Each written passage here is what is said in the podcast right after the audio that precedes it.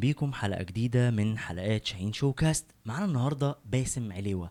باسم بكالوريوس محاسبة آه، ماجستير ودكتوراه في المحاسبة. آه، آه، طبعا عمل business في أكتر من صناعة تقريبا في خمس صناعات. بيتكلم عن فكرة كانت جديدة لما آه، بدأنا نسمع عنها فكرة زكاة الشركات آه، والتدقيق الشرعي آه، للشركات وال business. لو عايز تسمع عن التجارة وال business إيه الحاجات اللي ممكن ناخد بال- بالنا منها كتجار أو حتى كأفراد في المعاملات اليومية المالية؟ عايز تسمع عن تعمل إيه في الدولار وارتفاع الأسعار والحاجات دي؟ حلقة ما ينفعش تفوتوها. يلا بينا. عايز تكون ناجح تغير حياتك اسمع قصص نجاح تعلم من أخطاء الناس. أهلا وسهلا بكم. شاهين شوكاس. قول دكتور باسم ولا لسه الدكتوراه فاضل عليها لا عاد. مش لازم يقول باسم عادي. إيه الأخبار؟ الحمد لله والله. نورتنا النهارده والله. الله يبارك فيك يا طب. إحنا الفقرة الأولانية في الحلقة دي بتبقى دايما تعارف. نتعرف مش على بعض بنعرف الناس بينا. تمام. ف... فطبعا لو في حد لسه بيشرفنا آه، بمتابعته لأول مرة على القناة أنا اسمي أحمد شاهين شغال في التدريب والتطوير تقريبا بقالي 14 سنة. business و career coach الحمد لله عملت أكتر من business وخصوصا آه، ال business اللي هو علاقة بتأهيل ال trainers أو آه، الموظفين علشان الانتاجيه والصحة النفسية. تفاصيل كتيرة قوي ممكن تلاقوها تحت الفيديو. نسيب المايك لمستر باسم بقى يعرفنا بنفسه. حبيبي يا أحمد أنا شرفت بيك الأول. مبسوط إن أنا موجود معاك يعني شرف ليا إن أنا موجود في شاهين كو... آه، شو كاست شاهين شو كاس أنت برضه حاطط حرفين ورا بعض. حاجة غريبة قوي منورنا والله الله النهارده. أنا اسمي. باسم عليوة. أنا خريج كلية تجارة عادي زي أي حد. آه، دخلت الكلية تنسيق. يعني عشان ما لقيتش أي حاجة أدخلها فدخلت كلية تجارة. يعني إحنا مش لوحدنا يا جماعة هو لا عادي. وبعد كده بدأت طبعا أحب مادة المحاسبة وأنا في الكلية فبدأت إن أنا أدرس طلبة كلية تجارة محاسبة يعني. أخدت قرار إن أنا هيبقى ال career بتاعي هو المحاسبة يعني. حلو قوي لا إن أنا هدرس محاسبة مش الحسابات. آه يعني okay. هدرس للطلبة محاسبة بس و private بره كمان يعني.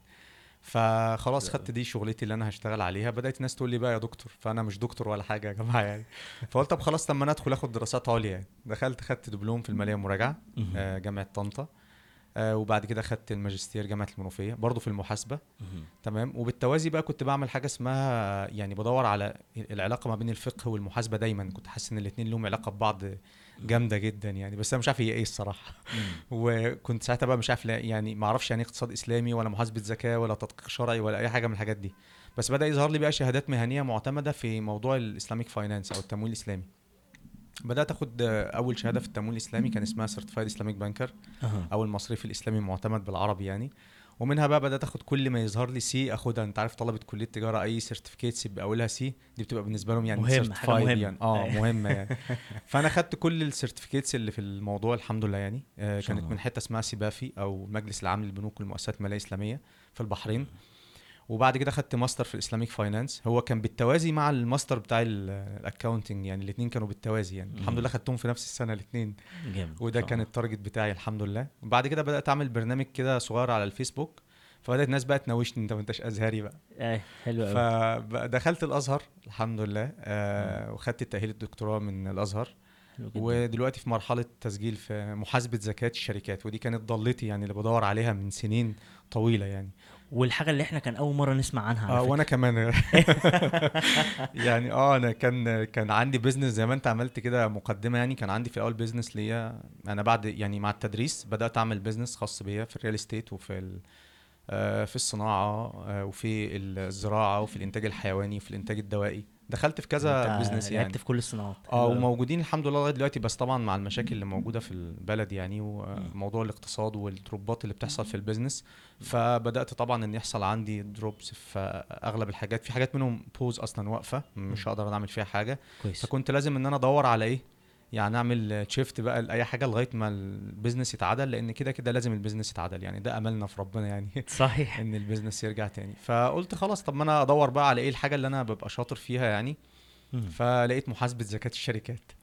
محاسبه بص هو إحنا خلي بالك برضو إن الموضوع مش بس هيبقى جديد على الناس اللي بتسمعنا ده جديد عليا أنا شخصيا. يعني مم. أنا صراحة فجأة كده ببص لقيت في صفحة ما شاء الله بتاعت دكتور باسم بقى عليها حاجة وخمسين ألف في مش عارف في كام أسبوع صح كده؟ آه يعني هم في كام شهر اللي فاتوا دول بس. آه فاللي هو إيه يا جماعة صباح الخير هو في إيه؟ طب إيه الموضوع؟ فلقينا موضوع محاسبة زكاة شركات وبدأت طبعا والموضوع كان ما بين آه، مؤيد للفكرة وبيشجعك وما بين الناس أكيد. بتعارضك فطبعا حبينا نعرف بقى ال- القصة جت منين يعني.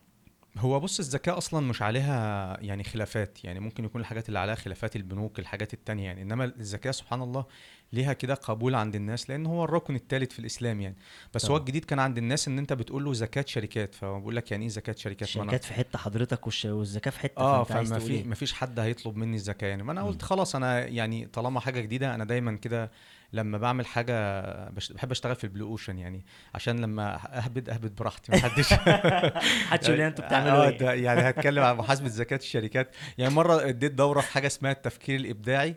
التفكير المالي الإبداعي. فالتفكير المالي الإبداعي ده كنت بتكلم عن المالية الإسلامية يعني مرابحه وسلام واستصناع وايجار ومفيش حد بيدور ورايا يعني. أوكي. فقلت خلاص طب محاسبة الزكاة لأن أنا شاطر في المحاسبة يعني آه، يعني بيقولوا عليا شاطر في المحاسبة. وفي نفس الوقت أنا كنت مذاكر فقه كويس تمام؟ لازم يقولوا عليك شاطر ده أنت عامل دكتوراه في المحاسبة. يعني. فقلت آخد الاثنين يعني أبقى خدت جانب محاسبي وجانب فقهي فالاثنين دول ما بيجوش مع بعض. دايما الفقهاء والمحاسبين دايما بينهم وبين بعض خلاف. آه. فأنا حبيت يعني أوفق توفق الراسين دول آه، في الحلال في. الحلال. طب إيه اللي هيجوا يعني إيه العلاقة اللي ما بين الاثنين فلقيت محاسبة الزكاة. فبدأت اعلم بقى على الفيسبوك يا جماعة أنا حد عايز محاسب زكاه محدش فاهم إيه ده أصلا عشان نحتاجه آه الأول يعني فبدأت الناس تقول يا عم أنت فين؟ ده إحنا يعني دايخين على حاجة زي كده يعني آه. طب يا ريت حد يجي يقول لي زكاتي كذا. تمام؟ أنت عارف الناس لما بتيجي تقول لهم أنت عليك زكاه 150 ألف أو عليك زكاه 100 ألف أو عليك زكاه 70 ألف يقول بيتخانق لك معاك ولا إيه؟ خليهم 80 تمام؟ آه بجد والله يعني أنا أنا ضد فكرة إن الناس ما عندهاش خير لا الناس بالعكس عندها خير بس عايزة ياخد اللي وعايزة اللي يوجهها وعايز اللي يعمل لهم آه، عملية توعية وتثقيف دائم يعني. فأنت كنت بالنسبة لهم أنت كمان هم بيدوروا يعني كان في ناس برضه هي كمان أصحاب شركات بيقول لي أنا طول الليل نايم وأنا تعبان فعلا مش عارف أحسب الزكاه بتاعتي. وكنت أسأل مثلا الشيخ في المسجد فهو مش عارف يعني إيه خطابات ضمان مش عارف يعني إيه اعتمادات مستندية. مش عارف يعني إيه عمل تحت التنفيذ طبعا ال real estate من أكتر الشركات اللي طبعاً. عندها مشاكل في حساب زكاه الشركات. بس أنا عندي شركة real estate آه تمام ومحاسب أنت اشتغلت في ال real estate قد إيه كام سنة؟ لا كتير من 2012 أو 2013 حلو لغاية. وقتنا الحالي. okay. تمام؟ فطبعا أنا عديت بقى بمراحل ال real estate كلها من أول بقى العقود من أول التعاقدات مع العملاء التعاقدات مع الموردين حلو آه المباني نفسها والمشاكل بتاعة التطبيق ال cost plus الحاجات اللي هي ال- ال details اللي هي خاصة بإيه؟ بال بال know how بتاعة العقارات يعني. فبالتالي أنا لما هروح أحسب زكاة شركة فبقى الموضوع بالنسبة لي سهل. ولو الراجل صاحب الشركة يقول لي مثلا الحاجة دي غير قابلة للتطبيق أو يعني أنت جاي من الجامع فما أنتش فاهم حاجة. فأقول له لا أنا عندي شركة. يعني أنا محاسب. تمام؟ ف أو كنت مثلا أكلم حد يعني أدخل على المدير المالي فالمدير المالي يقول لي يعني أنت هتيجي يعني إيه الجديد اللي أنت هتجيبه. تمام؟ فلما أبدأ أكلمه على المعايير المحاسبية أبدأ أكلمه بقى بالجانب الفني بتاعه تمام؟ يبدأ ينتبه ليه لأن طبعا. هو بي- بيكلم محاسب زيه. فأنا بجيبه الأول من المحاسبة وبعد كده أوديه للإيه؟ للجزء بقى للح- بتاع الشريعة audit أو الفقه أو أو دي تجوز أو دي لا تجوز وهكذا يعني. حلو قوي والشركات في إقبال على القصة بشكل كبير. طبعا هو ال rate كان في الأول أنا كنت طبعا مش يعني مش م target أو مش عارف ال target audience بتوعي مين أصلا. تمام. أنا بالنسبة لي كان أي حد بيجيبني فبروح للشركة من دي الشركة دي الشركة دي. طبعا السوشيال ميديا كانت ضعيفة جدا وما كنتش عارف حتى يعني أعمل تسويق ليها. بشكل جيد. وبعدين قلت طب ما أنا يعني أكلم بقى المؤثرون يعني أكلم بقى حد زي الدكتور إيهاب مسلم آه، حسام خضر دكتور محمد حسام خضر. آه، تامر الشاعر ما شاء الله يعني آه، عمرو سعد أنا مش عايز أنسى أي حد فيهم بس كلهم كان لهم فضل عليا يعني. ربنا يبارك فيهم يعني آه، آه، آه، باشمهندس خالد نصر الدين كان آه. معاك المرة اللي فاتت أيوه كل طبعاً. الناس بدأت إيه إن هي بقى طب خلاص يعمل recommendation لإيه آه. لباسم إن باسم ده حلو في حتة الزكاه يا جماعة وفي حتة الشريعة audit يعني. هم- شريعة audit حلوة. هو شريعة audit يعني آه هو شريعة audit دي كانت يعني جت مؤخرا فكرة شريعة audit لأن أنا الأول كنت داخل على الزكاه تمام؟ فبدأت مم. الناس ت... أنا بشوف الميزانية بشوف كل الأرقام. تمام. فبدأت أوجهه بقى أقول له خد بالك أنت عندك مشكلة في ال finance تمام انت مين يا عم؟ انت عشان تقول لي عندك مشكلة في ال finance أقول له لا ده أنا عندي أصلا الجانب بتاع ال finance ده شغلي. طب انت عندك مشكلة في الحتة بتاعه ال investment طب انت عندك مشكلة في الحتة بتاعه ال insurance. تمام؟ طبعا أنا يعني معلش قاصد ان أنا أقول الكلام بال English لأن الناس لما بتبقى انت بتكلمها باللغة بتاعتهم بتاعت السوق هو بيبقى بالنسبة له انت مش شيخ يعني. تمام؟ طب ما أنا بدل ما اعمل آه، يعني audit أو أعمل مراجعة على الزكاه بس طب ما أنا أعمل audit على كل المعاملات. حلو جدا فبدأت أقول طب ما في يا جماعة internal audit في المحاسبة في حاجة اسمها في المحاسبة اسمها أيوة، internal audit صحيح. يعني مراجع داخلي أنا تجاره خلي بالك والله أيوة. ده دي مفاجأة دي تجاره وبعدين بس أنا كنت فرحان بقى قبل الحلقة دي إن أنا برضو في ال accounting يعني في ال masters في ال MBA كويس يعني آه. فأنت بقى عامل دكتوراه في مش عارف ربنا يبارك لك ربنا يحفظك. ففي شريعة في في internal audit في ال accounting في بقى حاجة اسمها control audit الراجل آه. بقى اللي بيجيبوه من بره بقى اللي هو محايد اللي هو مش دعوه بحد جوه الشركة هو داخل يعمل control audit على الشركة كلها. فقلت طب ما أنا أعمل شريعة audit. تمام؟ والشريعه. audit دي إما تبقى internal لو الشركة بقى يعني يعني كبيرة وتستاهل إن أنت تعمل internal. أو شركة تبقى آه، أنت عليها control audit من بره.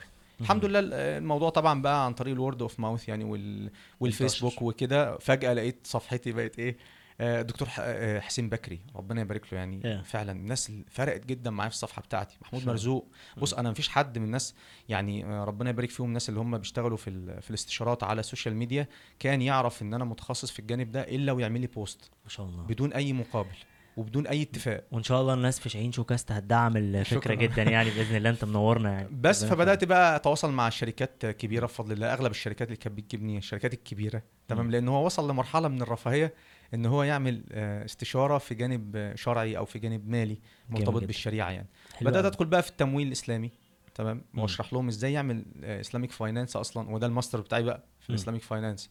إن هو إزاي يعمل يستخدم ال ال الأدوات بتاعة ال- التمويل الإسلامي سواء كانت هتبقى شخصية يعني. بينه وبين المستثمرين الداخليين بتوعه. أو حتى مع المعاملات البنكية حلو تمام. فبدأت أقول له بديل. يعني دايما الناس لما أنت بتقول لها الحاجة دي ما تنفعش أو ليه- دي لا تجوز فيقول لك طب اديني البديل.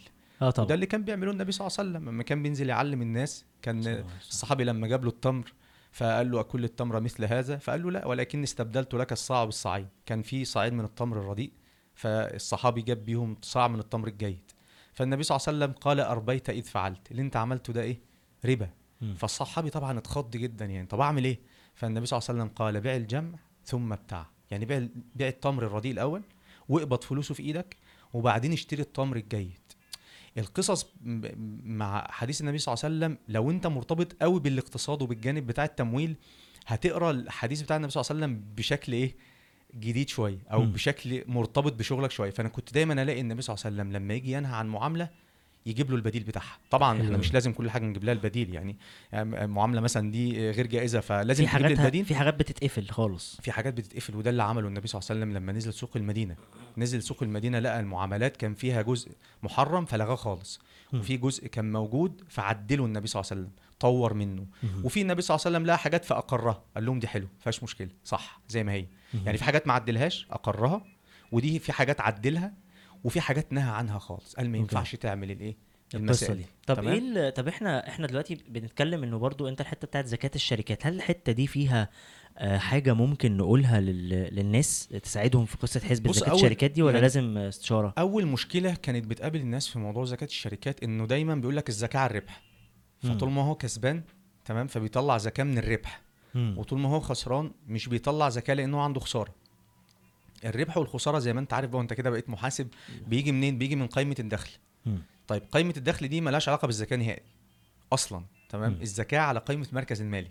اللي هي ال balance sheet. تمام؟ على ال assets. صح. طيب ال assets دي أو الأصول دي في منها نوعين في منها آه، أصول ثابتة وأصول متداولة. والتزامات ثابتة والتزامات متداولة أو اللي هي الفيكسد اسيتس والكرنت اسيتس والفيكسد لايبيلتيز والكرنت لايبيلتيز. حلو الزكاه في حتة الإيه؟ ال current assets وال وال current liabilities مم. بس. يعني مش على الأصول الثابتة ولا على الأصول الإيه ولا على الالتزامات الثابتة. أنا عايز الأصول المتداولة. وعايز الالتزامات المتداولة اللي هم شغالين في السوق. تمام؟ اللي هو إحنا دايما الفقهاء يقول لك عليها إيه؟ عروض التجارة النقود. الديون اللي ليك بره عند الغير. هي دي الحتة اللي فيها الزكاة. طبعا إحنا لما بندخل بقى جوه الأصول المتداولة الالتزامات المتداولة إحنا بنعمل إيه؟ بنعمل لها filtration بقى عامل زي دايما يقولوا المحاسبين بيعملوا قوائم ماليه لاغراض حاجة معينة يعني مم. أنا ممكن أطلع لك قائمة ال balance sheet دي لأغراض داخلية مم. عشان أخليك أنت كصاحب شركة تقراها حلو أوي. وممكن أعمل نفس القوائم المالية دي عشان أخلي بتوع الضرايب يقرو- يقروها يقروها. بشكل معين تمام. أنا بقى عايز أعمل القوائم المالية دي بشكل لأغراض الزكاة يعني إحنا بدأ يبقى عندنا قوائم مالية لأغراض الزكاة يعني مش القوائم المالية اللي بتخرج لأغراض الضرائب ولا اللي بتخرج اللي بتخرج بتخرج لأغراض المحاسبة المالية العادية هي هي بتاعت الزكاة؟ لا. ليه؟ مثال مثلا البضاعة مثلا عندنا بنقيمها في المبادئ المحاسبية العادية بسعر التكلفة. في الزكاة لا بالقيمة السوقية. تمام؟ في في المحاسبة التقليدية بناخد كل الديون. في الزكاة ناخد الديون الجيدة بس اللي إحنا متأكدين إن هي هتيجي. في المحاسبة العادية بناخد الديون ال- الجيدة والمشكوك فيها وهكذا. فبدأت الناس طبعا لما تبدأ تكلمهم بالألفاظ دي يبدأ يقول لك إيه لا لا لا لا لا. ده الموضوع إيه؟ كبر ولا ده إيه؟ الموضوع كبير. مم. تمام؟ ده محتاج محاسب. فبقول لهم خلاص سلموني المحاسب اللي عندكم وإحنا نتعامل مع بعض إيه؟ حلوة دي. محاسبين. يعني أنا طبعا مش عايز أقعد مع صاحب الشركة لأن عشان ما اصدعوش صدعوا له دماغه صح. آه أنا عايز الراجل اللي هو المحاسب أو المدير المالي عندك في الشركة وإحنا. هنتعامل مع بعض. في شوية أسئلة بسألها له بطلع منه شيت وبعد كده بعلمه برضه. حلو قوي طب أنا لو علمته ما هو هيسيبني ومش هيجي لي تاني. مم. تمام؟ أنا ما عنديش مشكلة في الموضوع ده. مم. لأن أنا أصلا كنت بادئ الموضوع ده أصلا في الأول أصلا إيه؟ مساعدة كده. أنت كنت free بتعمله for free قعدت من سنة 2012 لسنة 2022 بداية 2022 وأنا برد على كل الناس على السوشيال ميديا for free ما شاء الله. تمام؟ وبحسب الزكاه for free عمري ما خدت من حد مقابل في الموضوع ده. بس لما بدأ طبعا الصفحة بقت تكبر وبقت تتكلم شركات وبقى عندي وقت وبقى في م- ضغط يعني حتى أغلبية المعلومات اللي أنا برد عليها على ال social media أنا على ال commentات برضه أنا برد, برد بنفسي مم. على الخاص بخلي بنت معايا هي اللي بترد بالإيه بال linkات بتاعتي مم. يعني ترد على الناس for free إنما لو. واحد بقى محتاج ياخد ودي معايا بقى في الكلام ساعتها استشارة. طبعا آه استشارة حلو قوي طب إيه ال- يعني خلينا خلينا نروح شوية بقى للأفراد لأنه برضو الحلقة عايزين الناس اللي بتسمعنا اللي ما عندهاش شركات تستفيد ف... فإيه رأيك نتكلم عن آه... أنت عايز تقول حاجة؟ آه هو الفرد شركه okay. والشركة فرد. تمام؟ هما في الأول وفي الآخر هو الفرد والشركة دول عبارة عن إيه بالنسبة لي أنا؟ شوية فلوس. تمام؟ عنده أموال خاضعه للزكاه وعليه ديون التزامات واجبه الخصم. تمام؟ فهو شخص هو شركة ده مش موضوع. أنا بكلم مين؟ أنا بكلم الفلوس. لأن الزكاة على الأموال مش على الأشخاص. الزكاة بتاعت الأشخاص زكاة الفطر. تمام؟ على الأبدان. تمام؟ انما الشخص اللي زيه زيك كده فأنا يا إما عندي فلوس ليا مش أنت عندك فلوس بتاعتك وعليك التزامات للناس. طب الشركة؟ نفس القصة. نفس القصة عندها فلوس وعليها التزامات للغير عشان عشان كده حتى الناس بتوع المحاسبة يقول لك ده شخص طبيعي وده شخص اعتباري. يعني إيه. طبيعي؟ يعني منشأة فردية بتاعته لوحده. هو اللي هيشيل الليلة من الآخر. يعني أنا بعد ما أحسب الزكاة في الآخر يا إما واحد بس اللي هيشيلها يا إما شركاء هيشيلوها بنسبة كل واحد بنسبتهم في رأس المال. حلو قوي تمام. حلو قوي طيب إحنا عايزين نتكلم آه، شوية عن حيث أنت اتكلمت عن ال- البيزنس ودخولك جوه الشركات. طب النهارده في فكرة كده أنت طول الوقت بتعمل عنها بوستات فكرة التاجر المسلم. إن هو يبقى عنده مبادئ وهو بيتواصل مع الناس وبتاع. فإيه إيه المبادئ؟ يعني أنا النهارده واحد أنا بتاجر آخد إيه اللي آخد بالي منه يعني؟ بص هو يعني النبي صلى الله عليه وسلم أول ما نزل المدينة صلى الله عليه وسلم. تمام أه، بنى المسجد وبنى السوق. ما بناش المسجد بس تمام؟ بس هو ما بناش السوق غير لما ضبط شوية معاملات خاصة بالإيه. بالناس. يعني. الأول بدأ يربطهم بالوحي. يقول له إيه؟ في ربنا في عبادات في صلاة في صوم في كذا في كذا. بدأ إيه؟ يربط له الجانب العقائدي الأول يظبط له البوصلة بتاعته. تمام؟ عشان لما يقول له بعد كده الحاجة الفلانية دي غلط وهو مش مقتنع يبقى هو إيه الدليل بتاعه؟ إن اتهم نفسك ما تتهمش ما تتهمش الدليل ده. تمام؟ لأن هو إحنا مأمورين إحنا نبقى نعبد الله عز وجل بالغيب والشهادة. تمام؟ طيب فالأول ظبط الحتة العقائدية دي وبعد كده بدأ يظبط بقى الجانب بقى السلوكي. مم. أخلاقيات التاجر المسلم اللي أنا دايما بكتب عنها دي. تمام؟ إيه أخلاقيات التاجر المسلم؟ وإيه اللي المفروض يتعلمه التاجر المسلم؟ تعال خد مثلا معايا رحلة كده. يقول له إيه؟ يقول له أول حاجة البيعان بالخيار ما لم يتفرقا. يعني إيه؟ ده حديث النبي صلى الله عليه وسلم. يعني أنا وأنت بعت لك الموبايل تمام؟ فخلاص أنت خدت الموبايل عجبك تمام؟ بكام؟ قلت لي ب 15000 مبسوط من الموبايل وأنا خدت فلوسي ورحت طالع بره الايه الغرفة اللي إحنا فيها دي. مم. وسبتك ومشيت. خلاص. ما ينفعش أرجع في البيعة بتاعتي ولا أنت ينفع ترجع في البيعة بتاعتك. طب أمال وإحنا قاعدين مع بعض في نفس المجلس كده أنا بعد ما خدت الموبايل وفكرت فأنا قلت لك لا أنا إيه؟ مش عاجبني. مش عاجبني. ينفع إن أنا أرجع؟ ينفع إن أنا أرجع. فعشان كده النبي صلى الله عليه وسلم قال إيه؟ البيعان بالخيار البائع والمشتري يعني بالخيار يعني هم حرين يختاروا. ما لم يتفرق أول ما تفرق خلاص البيع تم ما عادش ينفع يرجع فيه. ده أول option. طيب أنا طلعت خدت الموبايل بره وطلعت الايه بره الغرفة دي. فلقيت إن الموبايل ده فيه عيب. مم. أرجع لك. هقول لك الموبايل ده فيه عيب خده وهات فلوسي. طب أنت بتقول لي البضاعة المباعة لا ترد ولا تس... لا لا لا مفيش يا عم. اسمها الكلام ده. تمام؟ الم... الموبايل معيب. إحنا ما اتفقناش. لا الموبايل معيب. ده اسمه خيار العيب. في الشرع. طيب أنا ممكن أخد منك الموبايل ده؟ بس هجربه ثلاث أيام أشوفه مفتوح ولا لأ وبعد كده أرجع لك تاني. رحت رجعت قلت لك الموبايل مفتوح. تقول لي لا مش هرجعه. لا إحنا متفقين. المؤمنين عند شروطهم. أنا شرطت عليك إن لو الموبايل ده مفتوح هرجعه. لك. فبدأ اسمه خير الشرط. شوف هو الشرع بيمر معاك بكام مرحلة. الأولانية يقول له إيه؟ ما لم يتفرق. الثانية في عيب لازم يرجع. الثالثه في شرط إحنا اتفقنا عليه. الرابعة خدت الموبايل وطلعت على إنه ب 15000 طلعت بره لقيته ب 5000 جنيه. كان نصبت عليا. ده اسمه خيار الغب مم. الغب يعني الظلم.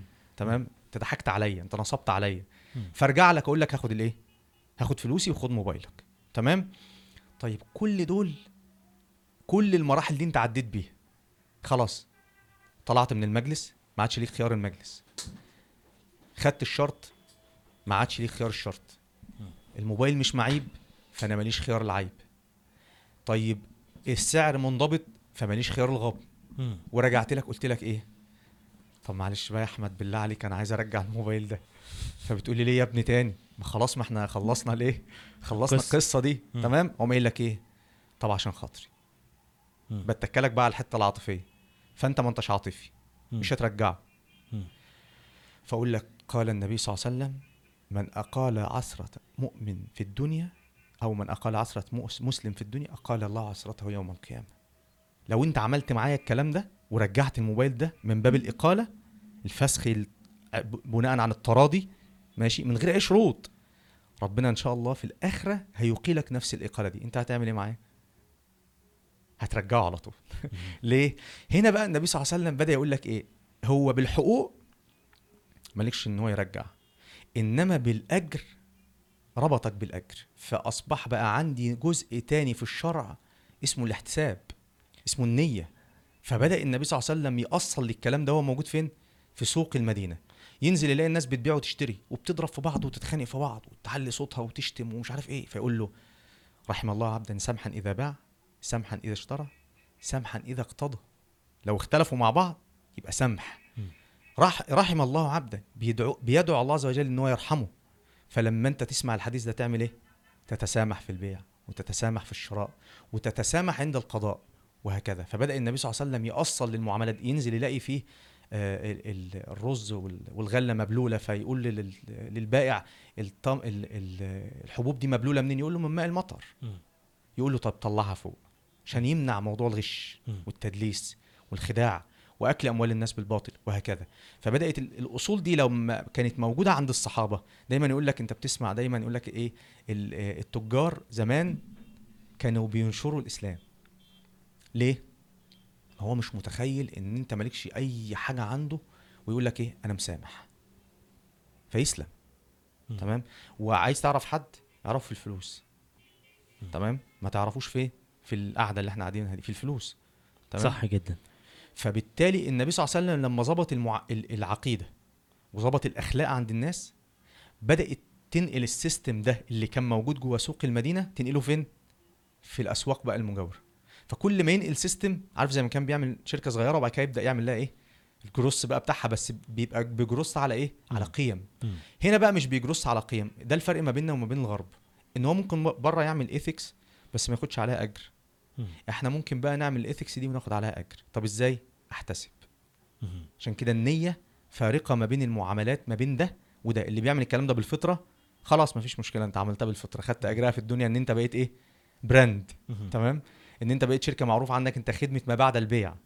وخدمة العملاء طبعا والزبون دايما على حق الدكتور إيهاب. يعني دايما يحبها. ولكن لو احتسبت بقى خدمة العملاء دي واحتسبت الأجر ده واحتسبت المعاملة دي فأنت تؤجر بيها فين؟ في الآخرة. فربطهم بالإيه؟ بالآخرة. في حتة في حتة باسم برضو جت في بالي حالا. آه طبعا ال- الحاجات اللي أنت قلتها حالا دي عظيمة جدا. لو اتطبقت وده اللي النهارده آه، بنتكلم عنه حتى علشان نقول تجربة العملاء وتجربة العميل تبقى أحسن وبتاع. لو أصلا اللي أنت بتقوله ده حصل آه، تجربة العملاء تبقى عظيمة. بس ماذا بقى عن الناس اللي هتبقى في النص بتستغل ده؟ على فكرة ما في واحد هيبقى طول الوقت بيستغل لو السوق كله كده. هيبقى بيستغل إن هو أنا هروح آخد التليفون أجربه شوية وأرجعه تاني أو أشتري الحاجة دي وأرجعها له ما هيسامحني كده كده. إيه إيه اللي هيظبط بقى الحتة دي؟ الضابط الشروط تمام؟ يا أيها الذين آمنوا أوفوا بالعقود تمام؟ العقود ديت هي أساس كل شيء. العقود هي اللي بتضبط من أول الشراكة أنا وأنت شركاء في شركة هنشترك على إيه؟ رقم اتنين طبيعة العلاقة اللي ما بيني وما بينك هتبقى ماشية إزاي؟ مين اللي بيدير ومين اللي ما بيديرش؟ مين اللي من حقه يتدخل في كذا ومين اللي مش من حقه يتدخل في كذا؟ لو واحد دخل انضم معانا هينضم إزاي؟ لو واحد انفصل مننا هينفصل إزاي؟ لو جينا نصفي الشركة هنصفيها إزاي؟ لو جينا نتحاكم في المشكلة اللي ما بيني وما بينك هنتحاكم لمين؟ لو الأركان بتاعة العقد دي انضبطت ما عادش في خلافات ما عادش في نزاعات. عارف أنت بتروح تقول للواحد عامل في الشارع تعالى طلع لي الحاجة الفلانية الدور التاسع. هتاخد كام يا حاج؟ يقول لك مش هنختلف. بعد ما بيطلع الحاجة بتروحوا الاسم. صح؟, صح. ليه؟ لأن أنتوا هتختلفوا. طب ما هو لو أنتوا مش هتختلفوا ما اتفقتوش ليه من الأول؟ هو بيحب يسيبها عايم. عشان إيه؟ يا إما ياخد منك على سيف الحياء. أنت خلاص هتتحرج فهتديها له. تمام؟ يا إما إن هو يتخانق معاك فتختلفوا فتروحوا تتحاكموا طب تعالى نقسم البلد نصين. طب أنا ما أنا كنت في خلصه من الأول يعني م. كنت من الأول اتفقت. فبيقولوا دايما عندنا في في الأمثلة الشعبي المشروطة محطوطة. صح؟ لا. هو ده هو ده العقود. لازم كل حاجة تكون منضبطة من الأول. ما ينفعش أجي أعمل معاك حاجة إلا لما اتفق. اتفقنا؟ أغلبية الخلافات راحت. حلو قوي تمام؟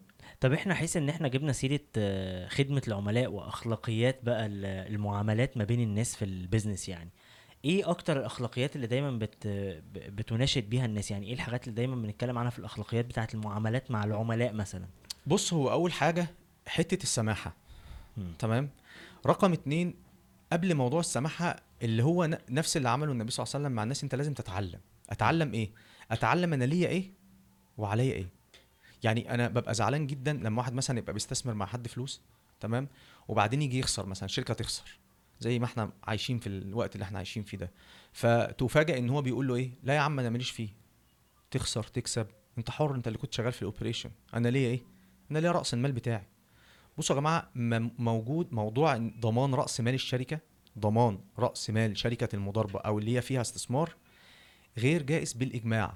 يعني أمر ما فيهوش خلاف. ليه؟ لأن أنا داخل استثمر معاك. يعني إيه داخل استثمر معاك؟ يقول لك يعني على المكسب والخسارة عشان يبقى إحنا م. يعني في الحلال. م. تمام؟ ما هو تعريف الخسارة؟ الربح عارفينه. لو كسبنا لو ال ألف دي كسبت 10000 فبيني وبينك بالنص خلاص دي ما فيهاش مشكلة. إنما الخسارة دي يا جماعة مش معناه إن أنا كنت هكسب 10 فكسبت 9 الخسارة دي يعني فلوس خسرت. رأس المال نفسه هو اللي خسر. آه okay. اللي هو ال ألف نفسه. دي كلمه دي كلمة الخسارة. م. الخسارة مش معناها الربح انخفض. لأن لو الربح انخفض حتى إحنا كويسين كسبانين برضو. آه، كسبانين. آه. يعني حتى لغاية ال break even يعني لغاية نقطة التعادل أنا ما خسرتش. تمام؟ الخسارة دي يعني اديتك 100000 رجعتهم لي 50 آه, آه بالظبط. الخسارة دي على مين؟ تمام؟ الخسارة دي على صاحب الفلوس. لأن أنا أنا كمان؟ لا لأن أنت أصلا كنت داخل بإيه؟ يعني تعالى نشترك كده في أنا دلوقتي يا باسم اديتك 100000 قلت لك شغلهم لي معاك في شركة العقارات بتاعتك. جميل جدا. حلو. آه، بنيت انت عمارة الأسمنت طلع مضروب فوقعت فخسرنا لا غير غير غير الأسمنت مضروب. انت دخلت تشتغل معايا المشروع دخلنا فشل. على المكسب والخسارة خسر. تمام؟ طيب انت عليك إيه؟ انت كنت داخل بإيه؟ بالفلوس آه. صح؟ وأنا داخل بإيه؟ مجهود. بالمجهود. أخسر مجهودي وأنت تخسر فلوسك. ما ينفعش أنا أخسر فلوس. إمتى أخسر أنا بقى فلوس؟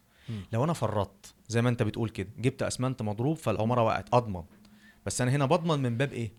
أنا هنا بضمن من باب إن عندي التزامات وما قدمتهاش إن أنا كنت بقول إن أنا qualified في الحتة دي وأنا non qualified تمام؟ فبالتالي أنا بضمن أنا بعرف أبني وأنت طلعت ما بتعرفش بالظبط. ده بيسموه في الشرع اسمه إيه؟ اسمه التفريط.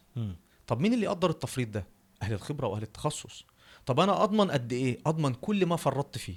مم. ممكن يضمن رأس المال. وتكلفة الفرصة البديلة ويضمن الربح اللي كان المفروض يجي تمام؟ أو يضمن جزء منه يبقى على حسب مقدار التفريط. يعني ما يضمنش رأس المال لا ما يضمنش رأس المال يضمن التفريط. فده مثلا مبدأ الناس كلها ماشية عليه. طب ليه إحنا ماشيين على المبدأ ده؟ لأن إحنا متربيين أصلا من الأول على فكرة إن أنا أحط فلوسي في البوسطة فيجي فلوس ثابتة. إحنا صح. متربيين في حضن دفتر التوفير. أيوة صح. تمام؟ خدنا بقى من أول بوسطة طلعنا للإيه؟ دفتر التوفير بتاع البنك طلعنا للشهادات بتاعة البنك وهكذا. فأنا أنا على طول عارف إن أنا فلوسي إيه؟ مضمونة. طب لو انت عايز تبقى فلوسك مضمونة ما تستثمرش. آه. لأن هو الاستثمار ما فيش حاجة اسمها فيها ضمان لرأس مال. آه okay. ما يدخلش business اللي صح. ما يدخلش business أصلا ما يدخلش آه. business يعني دايما إحنا في ال business يقولوا يقولوا إيه؟ no risk no gain no gain صح؟ لا صح. قبلها بقى في قاعدة فقهية. risk to get the biscuits بالظبط. لا ده أنا عندي بقى قاعدة تانية فقهية اسمها إيه؟ الغنم بالغرم. الغنم بالغرم. هي no risk no gain بس دي قالها قبلها مين؟ النبي صلى الله عليه وسلم. ماشي؟ يعني يقول لك عايز تغنم يبقى لازم تغرم. أغرم إيه يغرم مجهود لأن أنا مضارب يا إما أغرم فلوس فتبقى أنت داخل برب المال أو اسمك صاحب الفلوس أو أغرم وجاهة في شركة في الشرع اسمها شركة الوجوه يعني أنا خسرت اسمي إن أنا دخلتك business اسمه. آه آه خسرنا. طبعا طبعا okay. تمام أوي. اللي هو ال brand name بقى. آه والحتة دي ده موجود في الفقه مم. ماشي فكل الشركات دي كانت موجودة في الفقه ولكن بقى لها مسميات تانية بقى في المو... يعني شركات المساهمة مثلا نوصفها إيه يا شركة مضاربة يا شركة عنان مم. خلاص نوع- نوعين موجودين في الفقه القديم فالناس بتقول آه، دي عقود مستحدثة أو دي حاجات ما كانتش موجودة أو ع- في عهد النبي صلى الله عليه وسلم فبقول لك مين اللي قال الكلام ده فأنت متبني بقى بس أنا الحتة دي. متبني الفكرة دي بص. عايز بقى تقول للناس يا جماعة إنه الكلام ده موجود وال business المعاصر ده موجود قبل كده وله أحكام وشروط وبتاع. أنت أنت أنت درست في المحاسبة حاجة اسمها الخصم النقدي مم. تمام خصم النقد ده بقول لك إيه أنا هبيع لك الحاجة دي البضاعة دي أجل ولو انت سددت خلال مدة معينة فأنا هديك خصم لك. الفلوس حلو تمام. اسمه خصم النقد اسمه مم. عندك خصم مكتسب واسمه عندنا خصم مسموح به. صح عشان المحاسبين يبقوا مركزين معايا حلو قوي الخصم النقدي ده غير جائز تمام طب هو كان موجود في حديث النبي صلى الله عليه وسلم اسمه إيه نهى النبي صلى الله عليه وسلم عن البيعتين في بيعة الحديث بتاع البيعتين في بيعة آه يعني معروف. يعني يعني الكوباية دي بخمسة جنيه يبقى هي بخمسة جنيه ما تقلش فلوسها لو ما. أقولكش بقى إيه ما أقولكش دي. أنا هخليها بسبعة ولو انت سددت بدري هخليها لك بخمسة. آه ماشي لأنه فهمت. بقى خصم إيه؟ بقى هو بقى ربا بس ربا إيه؟ ربا مستخبي تمام؟ مم. اللي هو بدل ما أنا أقول لك إيه؟ هي بخمسة بس لو سددت على شهر هتبقى بسبعة. مم. العكس هقول لك هي بسبعة بس لو سددت على على 15 يوم فبقت بخمسة. طب أنا جه في بالي سؤال كده يا دكتور باسم. دلوقتي الشركات تقبلها للأفكار اللي أنت بتقولها لهم دي عاملة إزاي؟ يعني بص هو الناس اولا فيها خير. إحنا لازم أصلا نلعب على الحتة دي إن الناس دايما عندها خير. آه ما ينفعش أقول إن الناس إيه رايحة في داهية والناس ما عندهاش دين والناس والناس ما فيش الكلام ده. تمام؟ إحنا محتاجين من ال 100 مليون دول 10 مليون. يكفوني. صح؟ لو أنت بتعمل market survey لشغلك ولقيت أنت عندك need 10 مليون هتشتغل ولا مش هتشتغل؟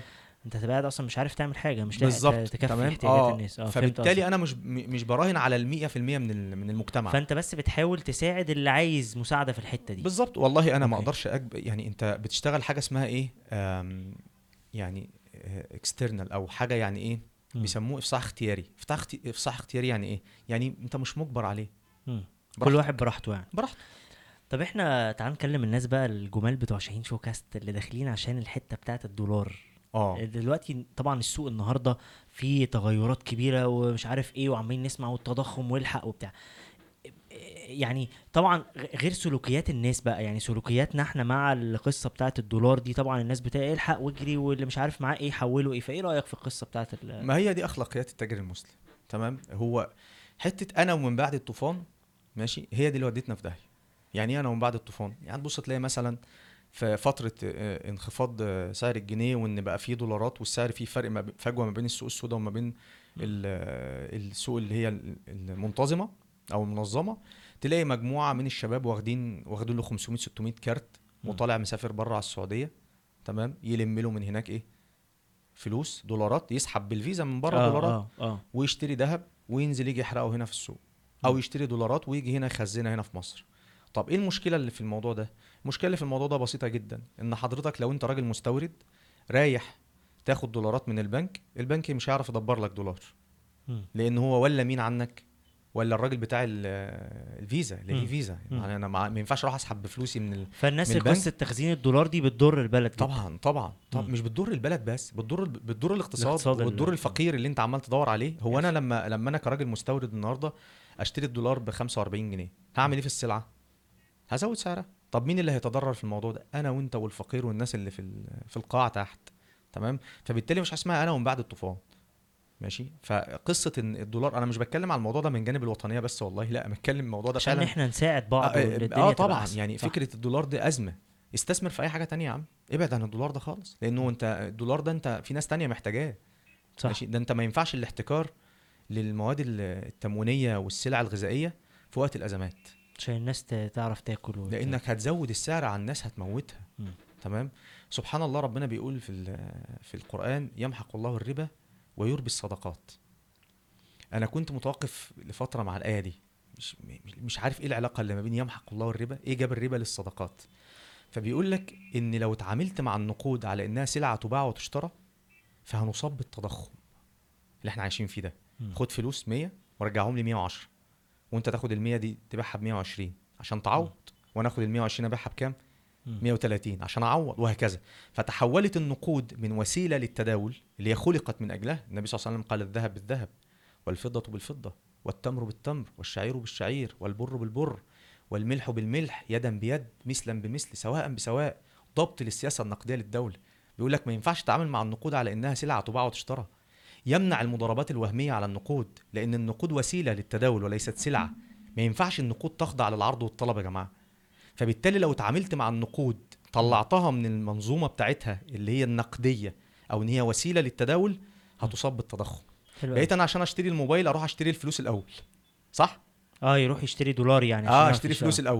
وده تمام مش صح صح. وده مش صح كده. فبالتالي يحصل ارتفاع في سعر في سعر الإيه؟ صح. العملات. فيمحق الله الربا. ما يتعاملش مع النقود على إنها سلعة تباع وتشترى.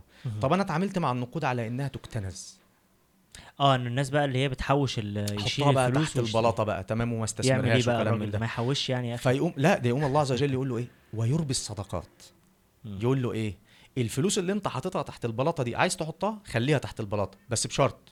إيه الشرط؟ طلع عليها كل سنة 2.5% يقول لك طب ما هي هتتآكل. يقول له ما أنا مش عايزك تخليها أصلا تحت البلاطة. أنا عايزك تطلعها من تحت البلاطة. ليه؟ لأنك لو حطيتها تحت البلاطة هيحصل انكماش. عكس مين؟ التضخم. عكس التضخم. فعشان كده ربنا قال إيه؟ يمحق الله الربا ويربي الصدقات. فلو أنت اتعاملت مع النقود على إنها سلعة تباع وتشترى هتصاب. بالتضخم. آه. ولو أنت اتعاملت معاها لأن هي تكتنز هتصاب بالانكماش. فلو انت مش عايز يبقى عندك تضخم ولا انكماش ويبقى عندك بقى سيولة دايما في السوق وعندك رواج في السوق لا تتعامل بالربا وتعامل بالإيه؟ بالزكاة أو طلع الإيه؟ الزكاة.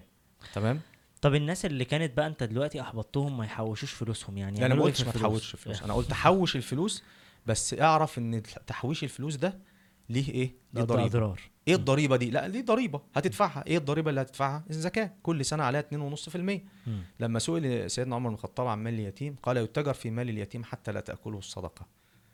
طلع مال اليتيم اللي هو أصلا مش مكلف بس يقول لي للولي بتاعه طلع الفلوس من تحت البلاطة عشان إيه؟ نستثمرها.